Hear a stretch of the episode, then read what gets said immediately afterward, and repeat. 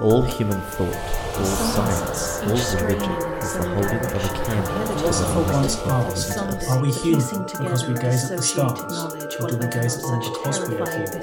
Pointless, really. When the stars were right, back, They could plunge from world to world into the sky, but when the stars were wrong, they could not live. But although they no longer lived, they would never really die.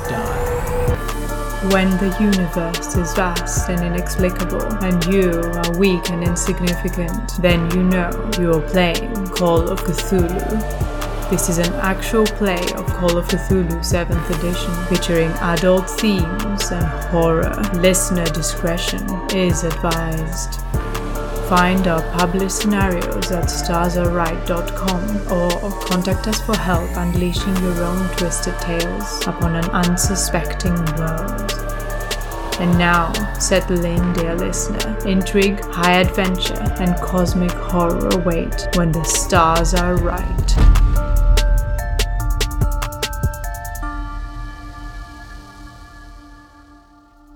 Hello and welcome back, listeners, to the conclusion of this solo adventure. Please stick around at the end for some fun banter and chit chat. You now stand amid the dim, dank fog. You note the last of the sun's rays illuminating the mist above you, but your vision is largely obscured by both the haze and the growing darkness. Given your recent escape, it would not be wise to linger here. You weigh your options. You could address the problem head on by returning to the Harris house to look for clues. You might also consider returning to the hotel to gather your thoughts, or you could simply put this all behind you and skip town. Honestly, I feel like at this point she would skip town. As in most Call of Cthulhu scenarios, right? This is the moment when any sane person would be like, not my job. Because I haven't done anything.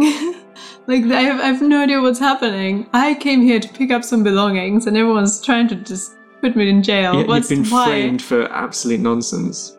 Um, It's too late and too foggy for the ferry to be operational, in case this sways you, but you do know that there are smaller side roads that wind around the lake. You'd have to make the journey on foot and in the dark, but an unpleasant option is still an option.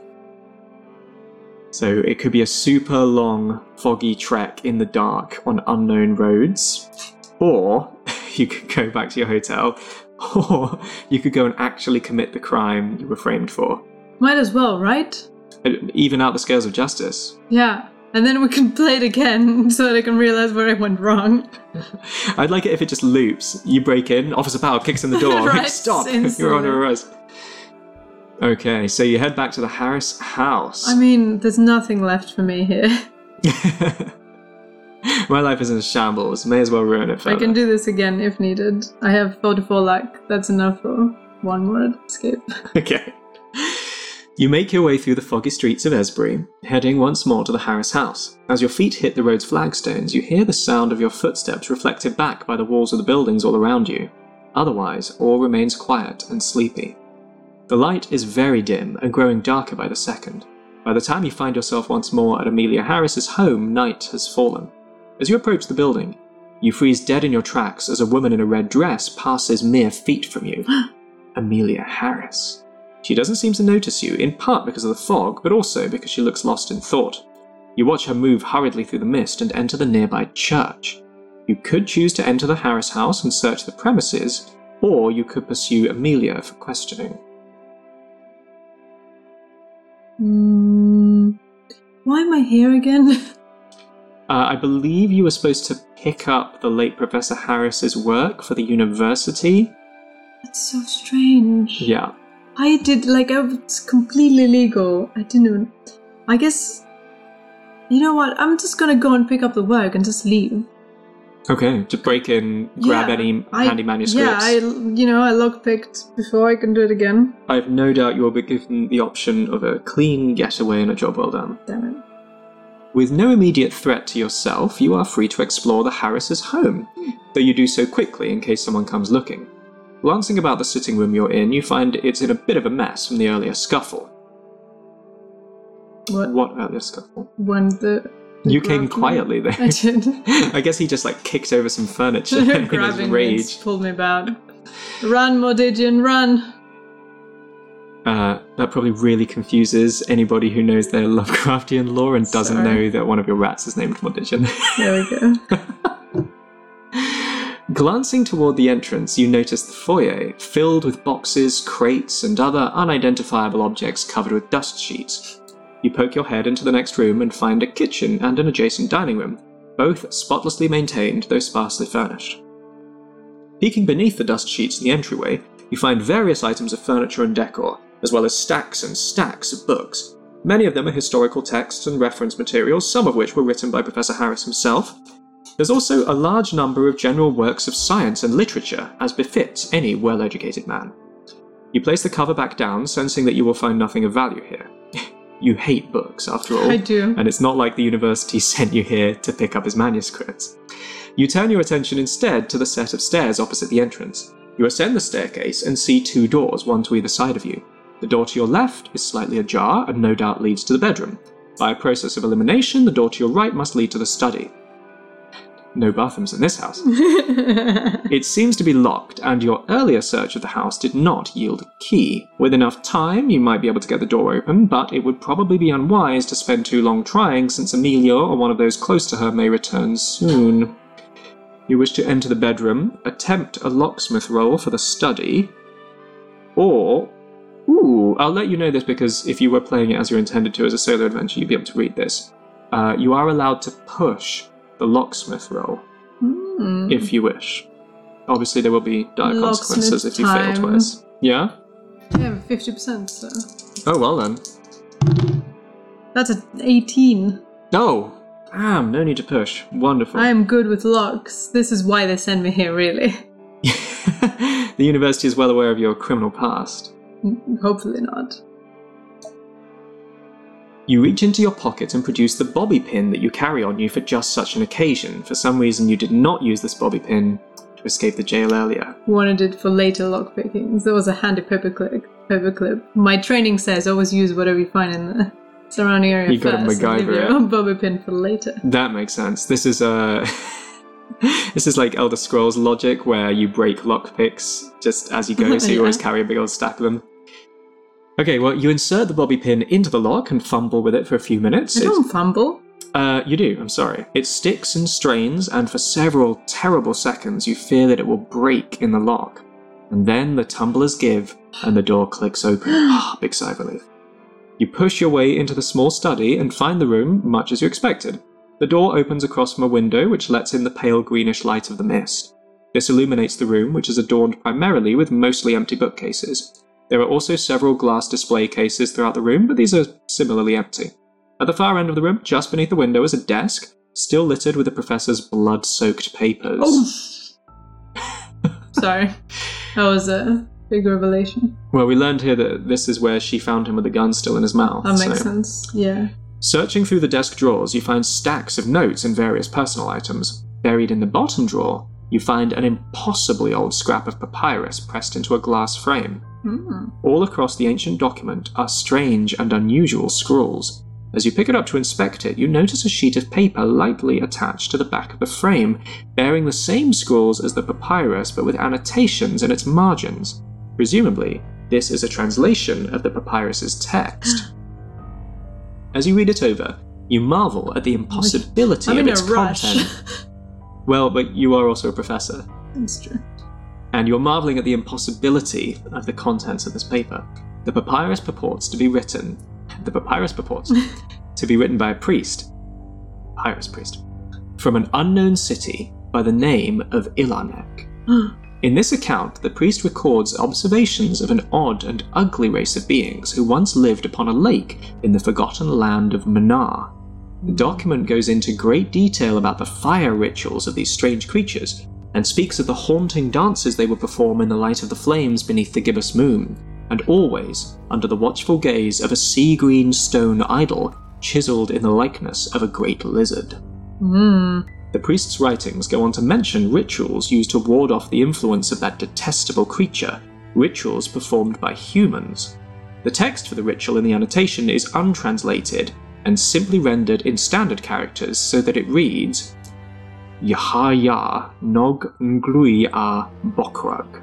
The strange phrase sticks in your mind. Nice. Useful for later. Mm hmm So, yeah, just remember that. Wait, do I have to write it down? Uh, you pause for a moment to consider the implications. You carefully detach the translation, fold it up, and put it in your pocket as evidence before exiting the study. You have learned a ritual chant. Note it on your investigator sheet as Ritual Chant Entry 235. Shit, that's a lot of entries. Mm-hmm.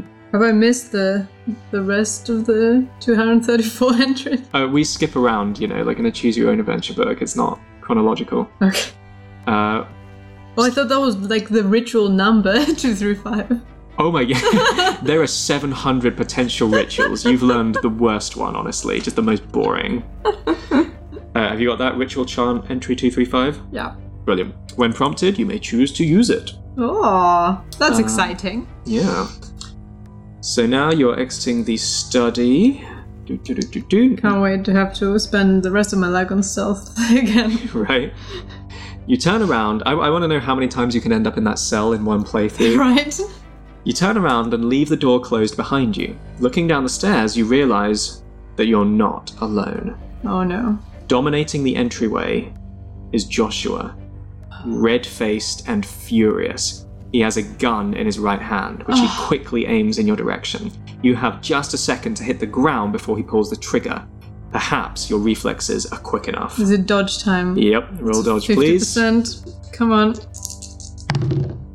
That's a 34. Oh, you succeed. That's wonderful news. Ah, You throw yourself to the floor with all haste, trying to get out of the line of fire. You hear the loud sound of the gunshot as a bullet embeds itself in the wall behind you. You hear a squeal as Amelia comes running after Joshua, begging him to stop shooting and put the gun away. He curses and shoves her aside, but he does holster his weapon. He rushes past her and up the stairs just as you manage to stumble to your feet. He comes at you, swinging his fist. It's not ideal, but at least with the gun put away, you have a fighting chance. oh man. Roll fighting brawl. Alright. Let's see what happens now. Okay. 34 out of 45. I Awesome! punch him right in the, right in the stomach. Oh, the schnoz. The schnoz. Let's see where you punch him actually. As Joshua towers over you, fists raised in rage, an idea crosses your mind. You pull both of your feet up and drive them into his chest. Nice. You kick him back with all your might, sending him tumbling down the stairs. You hear several thumps and thuds as Joshua rolls down the steps. When he reaches the bottom, he lays there, sprawled out and clearly injured. His groans betray his semi conscious state, and you walk over to him confidently. With one final kick, you send him over the edge into unconsciousness. Wow, I, I would not have done that, but it's good to know I don't have a choice. Dr. E, yeah. Amelia is mortified at the sight. She runs out into the street, fleeing the scene. You quickly search Joshua's pockets, gotta loot the corpse, and find his wallet, which includes his identification with an address. A search, yeah, right. A search of his other pocket reveals a house key. So, Skyrim rules, you now own his house. Nice. Several options are immediately apparent. You can continue searching the house, leave in pursuit of Amelia, or make your way to Joshua's home. Now, what I have on me, does that count as me having retrieved his research for my work? That's a really great question. because I question. searched the study. That's all. That's all I got from the study. The research's not going to be anywhere else. Okay, so what you're saying is you don't want to continue searching the home. Wait, didn't Amelia? Amelia has fled into the night, presumably to get the cops, so I wouldn't advise sticking around in her house, particularly now that you can be charged with, uh, you know, assault and grievous bodily harm. I'll pursue Amelia then. Yeah, the other option is to just go to Joshua's house, apparently. Why would I go to Joshua's house? I really maybe don't he know. has. Maybe he has stolen the rest of the work. He seems like the kind of the guy that would do that. Maybe, yeah. Maybe I'll go to Joshua's house. It seems Yeah. like the wild card. That does kind of seem like I want to pick more logs. Yeah, okay. Yeah, so you're happy to let, leave this uh, witness Oh, I have his keys. I mean, You do killing him is not an option. So No, no, I mean Amelia. Maybe you get to kill her. I guess so. But like, she did save my life. I guess she did. Okay. Alright, to Joshua's house then. Yeah. You make your way through Esbury's streets, confirming your whereabouts every so often by approaching a building to check the address against the location you're searching for. Um, I guess that's how life was before Google Maps. Brutal. Mm. After some time, you arrive at Joshua's house. You insert the key in the lock and open the door into a small living area. Glancing around, you see a compact living room and kitchen. There are two doors at opposite ends of the common area. The door to your left is wide open, and you can see a set of stairs leading down. The door to your right is closed. You assume it leads to the bedroom. Again, no bathroom in this house. Uh, do you want to head down the stairs or into the bedroom? Honestly, I don't want to give him the wrong idea. Probably go downstairs. You don't want him to show up and you're just lying on his bed. Winking uncontrollably. Ah, alright, into the basement then. You cautiously descend the stairs, which creak beneath your feet. When you reach the bottom, you find yourself in a dank and dusty basement, illuminated by a single dim and flickering bulb that dangles precariously from the ceiling. The room smells faintly of cigar smoke. You notice an old table across from you, on which sits a strange collection of items a pair of cracked clay cylinders, a gemstone studded altar with curious scrolls, a stack of papers, and an unnatural looking idol of sea green stone fashioned in the shape of a lizard like creature. like the scroll said! Just like the scroll said. Behind the table is a still and other bootlegging equipment. You might consider looking over the items you found here, or you could simply leave the basement alone. Oh, I can't possibly not check the items. Right? what kind of game do they think we're playing here? Just hope they don't ask me to appraise anything because that's a skill I'd say them. You know what? It's understandable. You stand over the table of curious artifacts, confident that they have something to do with the strange events in Esbury. You decide it's best to look them over and glean what information you can from them. You begin by leafing through the stack of notes. You realize they contain some of the same characters that are written on some of the ancient items. You may be able to use these notes to assist in any translation attempts you wish to make. Mm. hmm There is also an empty sack on the table that was used to bring these relics here. You're free to load them back up and take them with you. After examining each item, it will be added to your inventory, and you will be redirected back to this entry or given the option to proceed as appropriate. You should not select any option more than once. When you're ready, feel free to leave. So, a rare opportunity to actually take all the options. I guess there's no way for them to be counting how many I've taken. No. It doesn't tell you, like, after three, Joshua Yeah. kicks the door down. Let's do it. Right. Okay. Um, do you want to take them in any particular order, or shall I just? Okay. What are you starting with? Alright, what are my options? Journal, clay cylinders, gemstone altar, uh, idol, or the bedroom. Journals first. Looking through the book, you become deeply engrossed and spend the next few hours in study. You are getting cozy in Joshua's basement. Let's hope he was severely injured. I was hoping to just grab him, man. right? The time spent yields valuable information. Professor Harris made several trips to India starting about 12 this is years his ago. Yeah, I think Joshua did indeed steal it. and now here you are, studying it in his basement. So convenient. During these visits, he went to multiple sites to make observations and recover artifacts. His longest and most profitable trip appears to have been 10 years ago during an excursion to Sarnath, India, where he writes about recovering, quote unquote, several items from an active Buddhist shrine. Apparently, Professor Harris had some regrets about this theft, but he couldn't resist having the artifacts for his personal collection. The descriptions of the items he came across in Sarnath match some of the items at the estate sale last night. The one which you didn't attend. The clay sil- Oh, so presumably Joshua just bought them. Oh.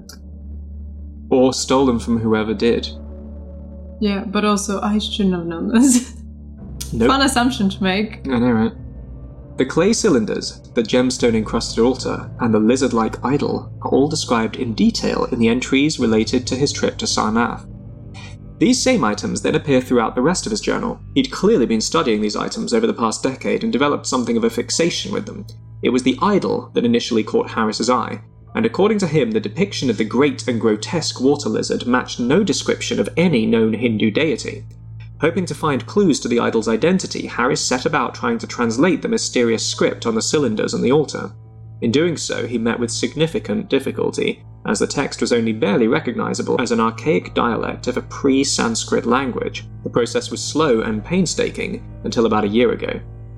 At this time, Professor Harris writes of having a strange and enlightening dream. He reports walking in the ancient world. whence these items originated a grand city of marble walls and onyx streets, of bronze gates and marvelous palaces and gardens. He writes of visiting the 17 tower temples of this ancient city and meeting the bearded gods who dwelled there, sat upon their ivory thrones. Harris calls this strange place Sarnath, despite the sheer impossibility of this. He claims that among the temples he learned the secrets of the ancient writing. His next entry goes on to describe the odd clay cylinders as the brick cylinders of Kadatheron, though he hadn't yet identified the other objects. The next few pages have been torn from the journal. The entries resume with more mundane matters, though there are still references to the artifacts from time to time. The more recent entries in the journal speak of Harris's daily studies and living with Amelia. It's clear that he cares about her deeply from the way he writes about her, but he laments that his studies keep him from spending the time with her that he would like. Instead, he lavished her with gifts and money which she was all too happy to accept. He notes that Amelia had never been happier despite the distance between them. The last entry to catch your eye is dated a little over a week ago. Apparently, the pages torn from his journal went missing only recently. Professor Harris expresses deep concern at this, as there were no signs of forced entry to his study, and only he and Amelia had access to it, though he was sure he hadn't removed them from the journal himself. You finish your reading by glossing over the last week of the professor's life, which is rather uneventful and peaceful beyond his continued obsession with the artifacts and his occasional worries about Amelia. Hmm, Amelia. Doing a ritual. Seems like she might be complicit. So, you, uh, once again, after your hours of study, are standing over the table of curious artifacts. What would you like to investigate next? You have the clay cylinders, the gemstone altar, the idol of green stone, or the bedroom upstairs. Cylinders, and also have a prediction Hmm. That the missing pages might be in Joshua's bedroom. Under his pillow, covered in lipstick marks. Exactly. It's possible. And spare underwear. Yeah. You turn the hardened clay cylinders over in your hands, your eyes falling on the large cracks running through both items. Despite this damage, their solid construction has led to the cylinder's survival throughout the ages. The next most obvious quality is the strange writing that is plastered along the side of each cylinder. It's quite remarkable in that it doesn't resemble any language known to you. Using the notes on the table, you attempt to translate it. Roll archaeology for me. I can do that. Good, a good 70%. 18. That is Nice. almost an extreme success. Uh, I don't think extremes do much for you, to be honest. That's okay, I just wanted to say. Alright. Okay, archaeology ticked. You turn the hardened clay cylinders over in your hand and squint to make out the tiny script pressed into their sides. Consulting the notes stacked beside you, you begin to work out a rough translation. The cylinders tell the story of the lake mist green beings of Ib, with their bulging eyes, pouting, flabby lips, curious ears, and voiceless mouths. It speaks of the origins of these strange beings, how they descended one night from the moon in a mist, and gave praise to the chiseled sea stone idol of Bokrug beneath the gibbous moon.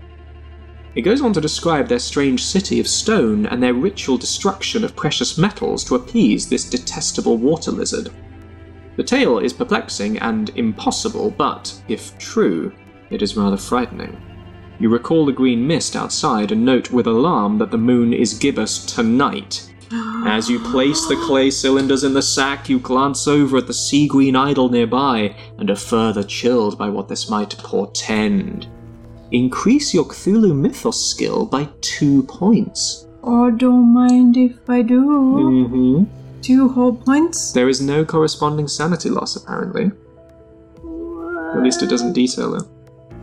I don't know, is sanity loss always a direct consequence of increasing mythos? No, just max sanity loss. Oh, of course. But I, I would have expected to have to make a sanity roll after reading those terms and stuff. Apparently you're unshaken. Unless I don't believe it, in which case I don't. Mm, well, you are chilled by what this portends, allegedly, so Hmm. I don't know what to say. I they're playing a Maybe I, pretty light. I'm chilled by the fact that people here seem to believe it and doing weird things. Mm, yeah, that's fair, actually. Yeah, Joshua is clearly a very weird guy. Yeah. So, uh, you have obviously spent hours reading the journals. You've now spent an unknown amount of time translating these clay cylinders. Uh, how many more days would you like to spend in the basement? Do you want to examine the altar or the idol? Altar first. Okie dokie. This doesn't count for time, right? No. Nothing happens. I mean, there's no timekeeping mechanics, Yeah, so I can't so just be like, haha, you're under arrest. We have to, we have to wait. Let's yeah, see. it's great. You examine the extraordinary altar. The most readily apparent features beyond its size are the many gemstones set into its surface. They are of a greenish yellow colour and shine even in the half light of the room. You also notice strange lettering written in broad strokes along the object's sides. The symbols are smeared and sloppily done, suggesting that they were written with some haste. What you had originally taken for paint is, upon closer examination, dried blood. Blood. While you cannot be certain, it would appear that this item has been involved in some tragedy. to put it mildly, Right. you can't be certain, but this strikes you as a little odd. Using the notes on the table, you may be able to piece together a translation of the text written in blood. Roll archaeology again, please. Alright. Let's see what happens. 26, no problems here. I'm archaeologist. Heck yeah! Yeah. Love me a successful archaeology roll. Big fan. Well, you fix your eyes first on the strange altar and then on the stack of notes. Riffling through them, you're able to piece together the characters written in dried blood on the altar's side. Bokrug brings doom to Sarnath. As you look over the altar, you also notice smaller letters, this time written in ink, hidden just beneath the larger bloody characters. The smaller text appears to be some sort of chant. Ya ya Nog Nglui A Bokrug. The words stick in your mind. Mm, another one? Uh, I'm pretty sure that's exactly the same chant. No. Yes, it is, in fact. As you begin stuffing the religious object into your sack, Hmm. you know hmm. hmm. it's not that. You note a similar script on the other side of the altar written in fresh blood. Most of the characters are the same, and you once again consult the notes to finish the translation. You decode the missing word to find the text now reads Bokrug brings doom to Esbury. Somewhat unnerved, you finish shoving the altar into your bag. How small is this altar? It fits in your sack, apparently, knowing that it's evidence of some sort of cult practice or deranged religious belief. The thought does not sit well with you. You have learned the same ritual chant again. You're too good at this game. That's sad. You're hoping for a different one. Yeah, obviously. hmm One of the other 234. Yeah. Um, well, the only thing that remains to examine here is the idol. Would you like to? Let's do it, and then I want to go to the bedroom. hmm So, you look the idol over. It's made of a sea green stone and chiseled in the likeness of a water lizard of some sort. The sculpture is grotesque and hideous, and the depiction of the lizard like creature unnerves you. Still, the work is extremely well preserved and unquestionably ancient. You feel uncomfortable staring at the alien looking thing for too long, so you stow it away in the sack, out of sight. That's it for the idol, so I assume you're now heading upstairs to the bedroom. Let's do it. You open the door to find a bedroom, much as you'd expected. The room clearly belongs to a bachelor, as the only feminine object is a set of lace sleepwear lying across the bed, making some gendered assumptions there, my friends. Hmm. You look to a nearby nightstand and find several framed photographs of Joshua and Amelia, so you assume the clothes are hers. Peeking out of a drawer in the nightstand is an open box of bullets, as well as several bottles of bootleg whiskey. You scan the rest of the room. The only other object of note is a dresser. You search it and find it to be full of men's clothing, the sort that Joshua would wear. However, as you are riffling through his things, you find an envelope. Turning it over, you see it's unsealed, and judging by the crumpled state of it, the letter inside has been read over several times. You pull out the letter and begin reading. It appears to be a correspondence between Joshua and a Dr. Weber based out of Arkham. Weber is, apparently, a psychotherapist that Joshua sees on a monthly basis. According to the letter, the past few months have been quite difficult for Joshua. In addition to his criminal activities and his relationship with Amelia, he has been troubled by strange dreams, which Dr. Weber labeled as obsessive delusions. Oh. Joshua has a fixation with a particular dream of a beautiful city in a far off land. He describes the city as made of marble, and says that sometimes he wakes up crying because he has to leave it behind in his dreams. He also reports seeing a frightening lizard thing in the water off the shore of, his of this strange city. Sometimes in the night, it whispers that it knows the way to the city. Though the lizard thing scares him, he listens to the whispers. Joshua professes a deep desire to go to the city, though he doesn't know where it is or even if it's real. For his part, Dr. Weber assures Joshua that these things are completely fictitious and that he must find a way to return to reality and leave the delusions behind. You return the letter to its envelope, then slip everything back where you found it, thinking about how this affects the course of events here in Esbury. Hmm. Silently, you return to the main area of the house. You may now investigate the basement or leave the house. Do you want to? investigate the basement. Yes, indeed, you have. Wait, bedroom, right? That oh no, I did the bedroom. All right. Mm-hmm. That's it for the house, apparently. So Okay, you're not allowed leaving. to steal any snacks. You are leaving. I did it. I It will seems die like happy it. now. Yeah, I know right? everything. That's great. I was worried that I would just be killed by the police person just instantly. Yeah, this is a real swing back from. Uh, Right? you could have just molded in that jail, but now you. It seems like you have all of it. Ah, yeah, and I haven't had to spend any luck yet, so that's great. Thank goodness. Apart from that one. Uh, Yeah, I mean, yeah, since then, I mean, yeah. You decide that you've seen enough of Joshua's house and that you have no reason to linger here. It has, after all, been eight hours. you, you exit the building and close the door behind you. You look out into the fog and find it thicker than you remember. You can see almost nothing. Compounding this problem is the darkness, which has completely fallen while you were inside. Yes, indeed. I mean, I, I, I would have assumed it's morning by now. right? Armed with new knowledge, you feel prepared to confront what lies ahead of you. You take a few steps out into the street and are shocked to find the town's cobblestones waterlogged. The lake's water level is rising, and Esbury is beginning to flood. Given earlier events, you suspect this may not be entirely natural. Even if it is, the rapidly rising water is a serious threat in itself. You feel a twinge of fear, but overcome it and spur yourself into action. You know you must escape the flood, and that you must act quickly. If you know where to meet with Banyu, Oh god. now is the time you may choose to do so. Who is Banyu? I don't know, perhaps you could try your ritual chant twice and see if he appears. Or she. I don't know who Banyu is. Um, your options are to search for higher ground and hope to avoid the rising waters, try to outrun the rising tide. I don't strictly know how those two are different. Or, well, you can't meet up with Banyu. Sorry. So you, you either run or you search. Who is Banyu? I know, right? I guess I search, right? Ah, Banyu. Uh, sure. Because, like, searching for a high ground to be safe seems like a smart thing. Outrunning, like, forever? Just in circles. Is this weird? Yeah, a bit weird. Uh, Obviously, possibly a better better skill roll, but yeah, I'm honestly not sure what they mean by it, though. Like, what would be the point of running if you weren't heading to higher ground? yeah. Very strange. Maybe searching for higher ground means that you just like sit still in the middle of the street for half an hour, just scanning the horizon. Let's find out what it does mean. You try to find somewhere you can wait out the flood, somewhere at a high elevation that won't be consumed by the rising water. Or maybe it's a case of like running from the town or finding somewhere in town. I see. Thanks to the darkness and the fog, you won't be able to scan the town's skyline to look for such a place and will, instead, have to rely on your memory. The only place close that comes to mind would be the nearby church. If the worst should happen, you could climb up into the bell tower to wait out the flood.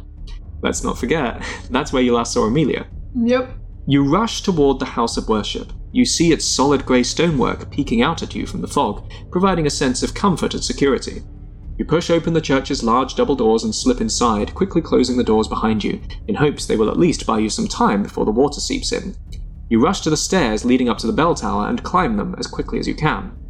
You soon find yourself looking out over Esbury.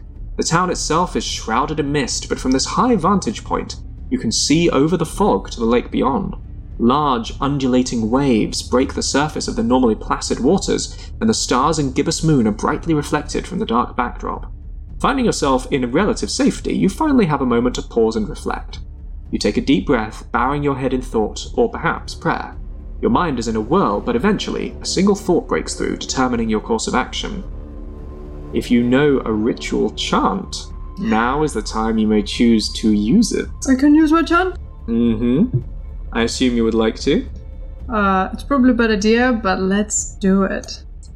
The words of the ritual chant force themselves into your mind. You stare blankly at the reflection of the moon and stars upon the rising waters of the lake. Your lips move as if controlled by someone else, automatically uttering the strange syllables of the unfamiliar words. You recite the words in a slow, monotonous voice, speaking the phrase ten times before you stop. You feel strangely tired after this, so you sit on the belfry's stones and look out over the town. The water has risen so high, over the tops of many of the buildings in Esbury, and you're positioned on one of the few landmarks still above water. You're certain that much damage has been done here. At least the water is still and placid now, apparently returned to its normally peaceful state. The unnatural green mist seems to be dissipating as well. It still lingers here and there, but by the light of the gibbous moon you can see the fog starting to thin out. You take a deep breath, pondering what is to come next. Now, because you have the strange idol, we're going to go to entry 205. Oh, I haven't. Mm-hmm. This could not possibly be a bad thing. Exhaustion overtakes you. Ah, You lean back, close your eyes, and drift into a deep slumber. Your sleep is disturbed by strange and horrific dreams. You see a shining city of marble, onyx, and lustrous gems. You see this magnificent city in all its splendor sitting next to a placid lake, and then, in an instant, it's gone, as the water rises up to swallow it. The lizard thing of the idol, given life and power, surges up from the water. The being eyes you with malicious sentience as the waters swell and consume you. oh no, Mm. that was bad. You exist in this state for what feels like an eternity, drifting through the sunken ruins alongside the horrible lizard thing. It eyes you closely, scrutinizing your every motion, but it never acts, merely watches you with checked malevolence. As you stare into its eyes, you begin to wish it would simply consume you so you wouldn't have to be under its watchful gaze any longer. Just eat me already. this becomes a maddening desire, and you find yourself willingly swimming toward the Oh thing. no. It opens its jaws to receive you, revealing row after row of needle like teeth. Just as you're about to offer yourself to the creature, you finally wake. There's an illustration here if you'd like to uh, see it. Yeah, why not? Oh, beautiful. Mhm. That is quite cute. Look at those teeth. Multiple eyes, incredibly sharp teeth, huge maw. Very Nice. cute. I, I didn't expect this to happen to me. You find yourself dangling over the edge of the belfry, about to roll into the flooded town below and lose yourself in the waters. You quickly pull back toward the center of the platform for safety. As you do so, a glimmer within your sack catches your eye.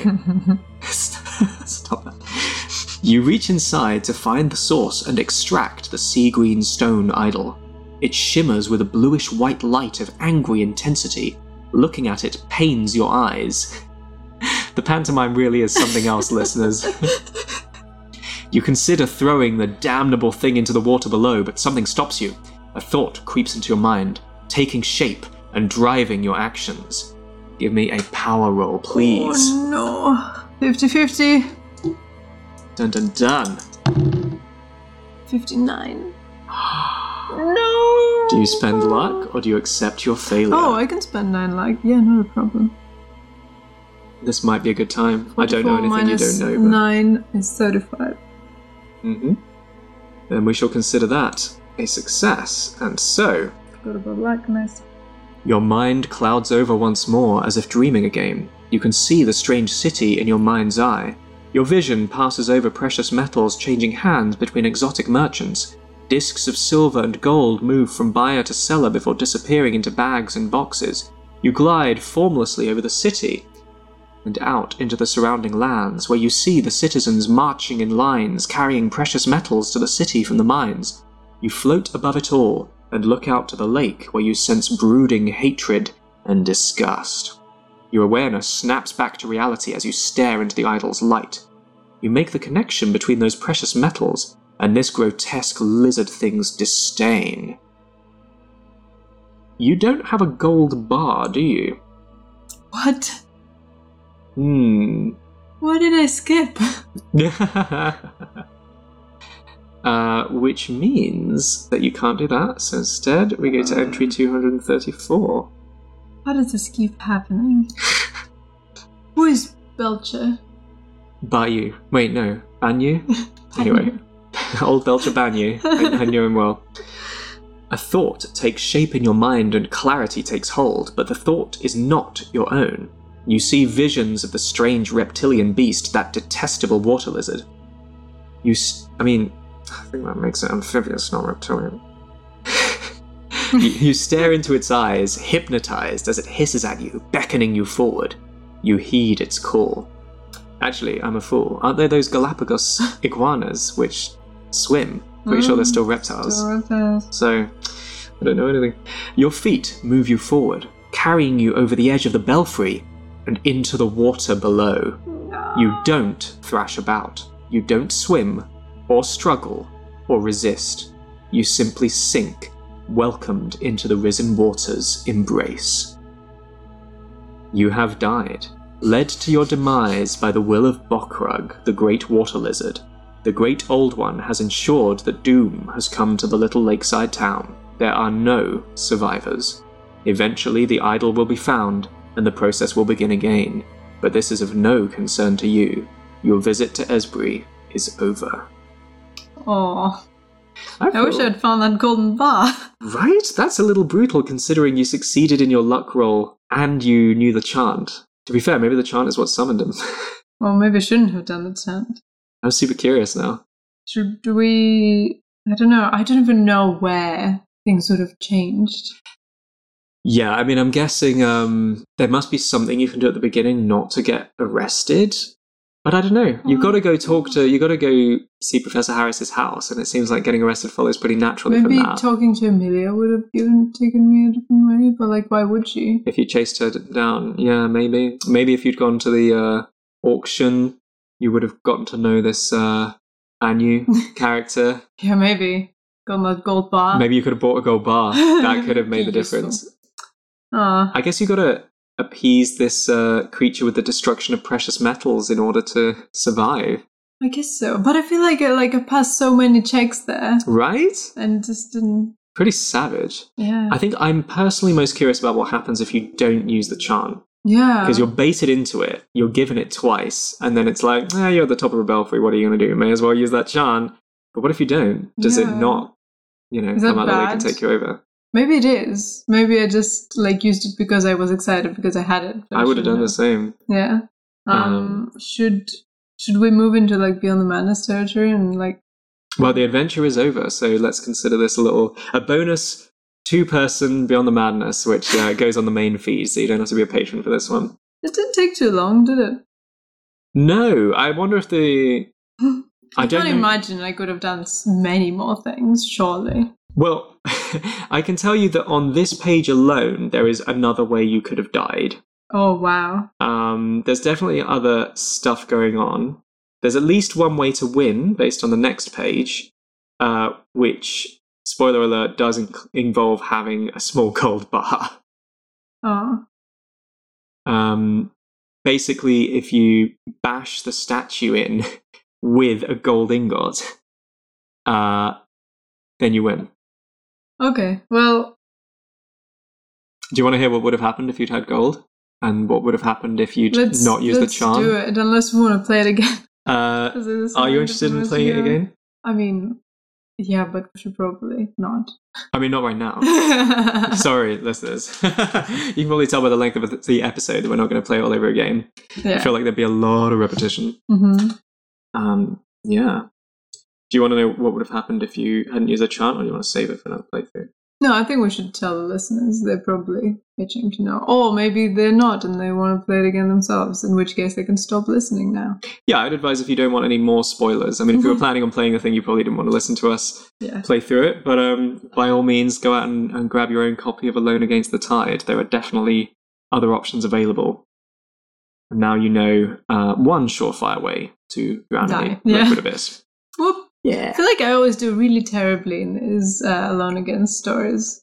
Three so far, they've gone terribly wrong. Well, they are hard. They are really hard. I don't know how many successful endings to the branches there are, but uh, they're hard to get to, I think. Yeah. Um, apparently, even if you'd won by having a gold bar, the town would have been flooded with very few survivors. So that's Okay. great. Well, as long as people die. Yeah, I think basically the ritual still, you know, obviously it's been happening already. The town is claimed by flood, but at least you survive. You wake up as you're pulled onto a boat. And you take solace in the fact that the foul lizard like creature has been put to rest because you smashed its idol. Nice. So you can at least end the cycle. Um, okay, so here's what would have happened if you had resolved not to use the charm to the top of the belfry. You resolve to simply wait it out. You have a wonderful view of the spectacle that unfolds. The water of the lake, the waters of the lake rise continually and rapidly. It's now to a point where it must be over some of the buildings in Esbury, though you cannot see into the thick fog below. You wonder at the loss of life and property. You don't seem that fussed. You're probably like, "Oh, ah, Joshua, screw him. And then I drown. and Officer Powell as well. You've met nobody nice in this town No, except no that guy on the boat, who presumably is just on his boat. He's, Yeah, fine, he's fine. So who cares? Though the lake continues to rise, seemingly without source and without end, this is the least of the oddities that transpire. Through the mist, you spot scattered flames illuminating sections of the town. You mm-hmm. find this especially strange, since there seems to be no discernible pattern or reason for it, especially in a place that must be half submerged by now. Perhaps the fires are on the roofs of the taller buildings, but what could the purpose of that possibly be? I don't know. Yeah, not I like you read a ritual about it. This is uh, like only for people who don't have the ritual. That's true. Well, that you could have chosen not to use it. It's true. it. All the while, there is the screaming, the howls of people afraid of the water, the desperate cries of the lost, the startled shouts of those woken from sleep to find themselves in grave danger, and the more primal screams of abject terror. You glance back over the lake itself, wanting to turn your attention away from the horrible suffering in town. You see the water rising in great rippling waves, all emanating from a single central point. You try to find their exact origin. Bizarrely, the spot seems to correspond with the moon's reflection. You are unable to make out any details of what might be causing the waves, though. You absent mindedly direct your gaze towards the gibbous moon hanging overhead and note yet another baffling sight. Great clouds of mist seem to be rising toward the moon from the ground, extending in long wispy columns up into the heavens, or perhaps streaming down from above. You're uncertain of which, or if it even matters. You do not think it does. Looking back toward the town, you find it all beneath the water now, save for your little island. The waves crest a mere 12 inches, brackets, 30 centimeters, below your feet, and you know there is no escaping the rising tide. Resigned as you are to your fate, you still aren't prepared for what happens next. The waves stop suddenly. Everything falls silent and still. Then, a long lizard like head rises from the water. It is covered in scales colored like the sea. The detestable lizard thing's mouth opens, revealing rows of needle like teeth as it emits a hissing sound that pierces the night and your very soul. And then its eyes open.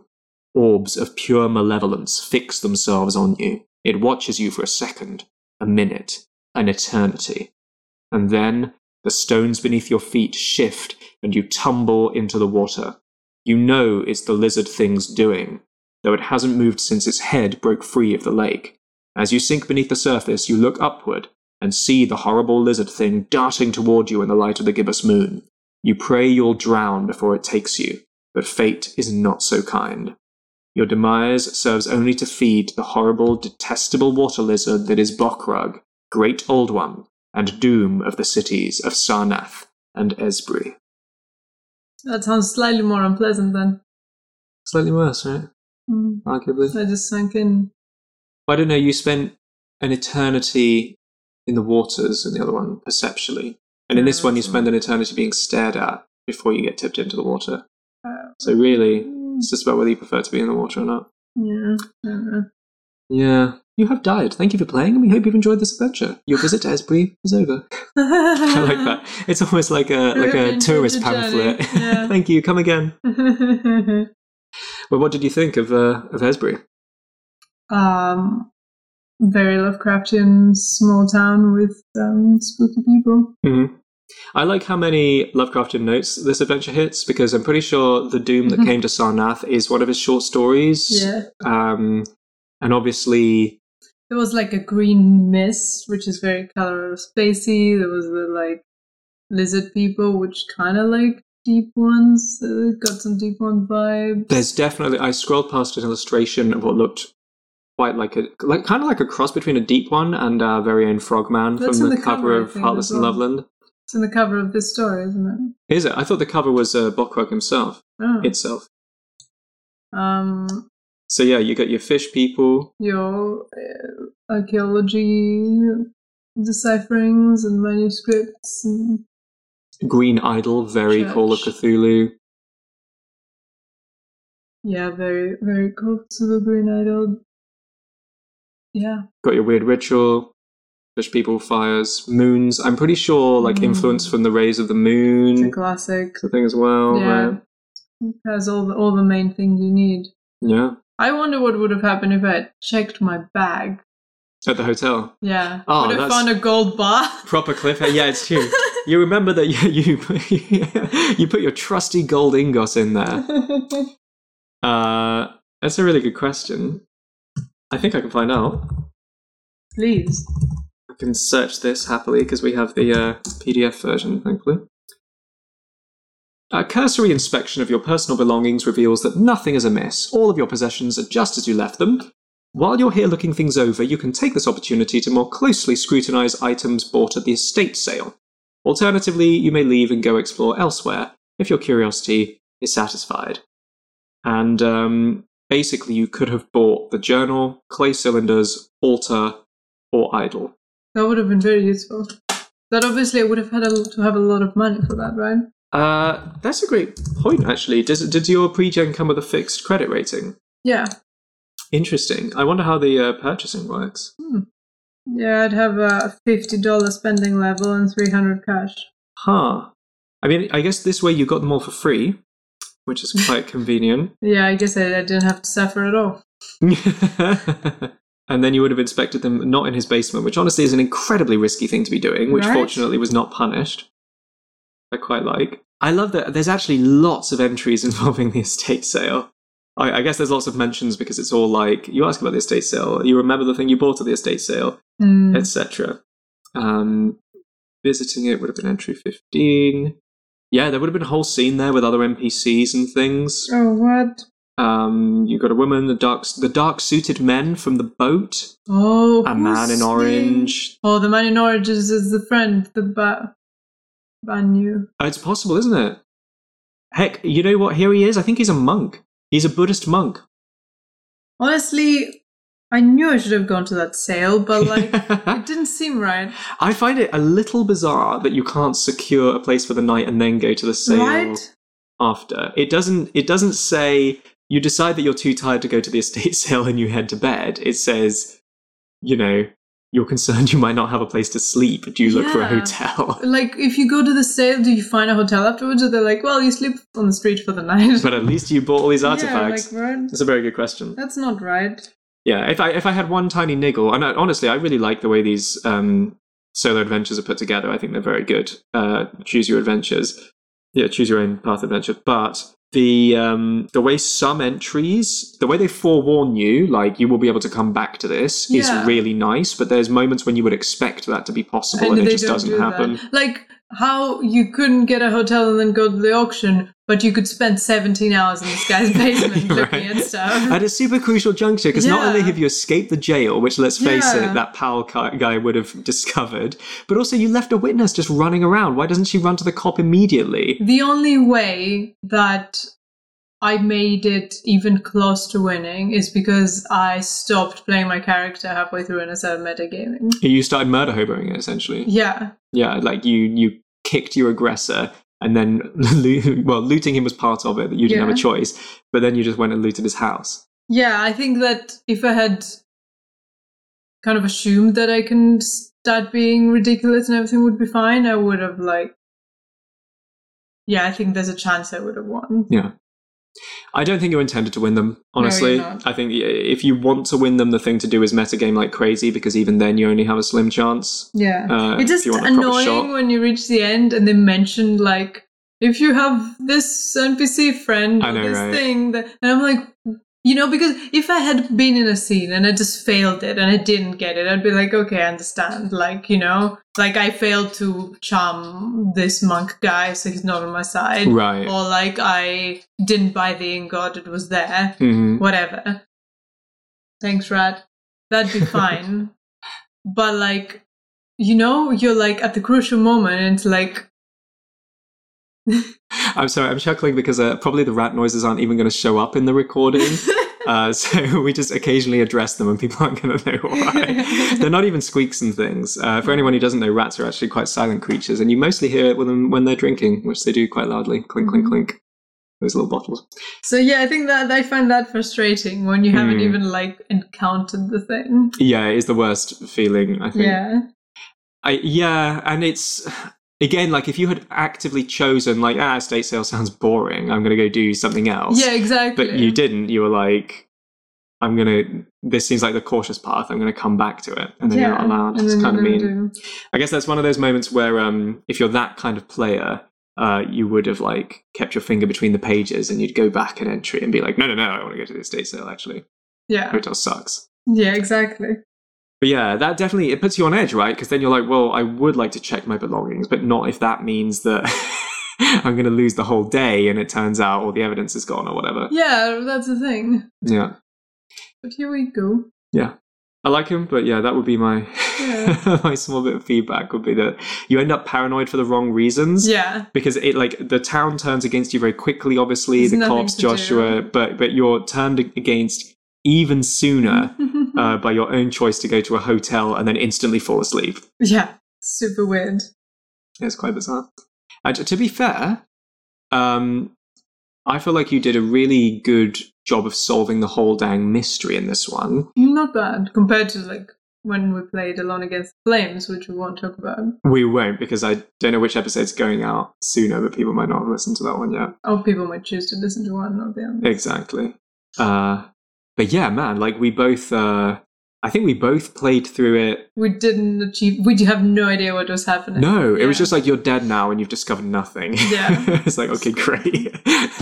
it was all things like, Don't. no, no, no, I, without giving any spoilers, um, it, it was all of the things that were like, if you have this thing, then do this, mm-hmm. were we were like- incredibly obscure. We were like, what are you talking I mean, about? Like, there's just no way. Like here. A bit less though, because we we you you had the ritual which talked about the destruction of precious metals. You'd run across that a couple of times, Yeah. and you specifically went through a path that involved not meeting NPCs Yeah. because you talked to no one on the boat, and then you didn't go to the estate sale. And I'm I not. didn't have the choice to. I'm not blaming on- you. to talk to people on the boat. Uh, yeah, you did. I didn't. You could have spoken to the other passengers. No, you never told me if I could. You chose to talk to the um, ferryman. I thought I was given three different things to ask the ferryman. No. You could have spoken to like the woman, the two shady guys in suits, or the ferryman. The record will show. Hopefully. Okay, I must have completely misunderstood you because what I heard is do you want to ask the ferryman about Harry? Do you want to ask him about the policeman? Or Oh, do you no. want to ask him about himself? You're quite right. Now I'm an idiot. I think you do get to ask him about stuff. It's true. I don't remember you being like, do you want to talk to anyone else in the boat? Ah. Maybe I lied. Maybe I lied. Yeah, it's possible you only could have spoken to them during the um, estate sale. yeah. I know. Well, There we go. Thank you everyone for joining us. yeah. Thanks for listening, guys. Hope you enjoyed this little foray. Um, we'll see you next time when the stars are right again.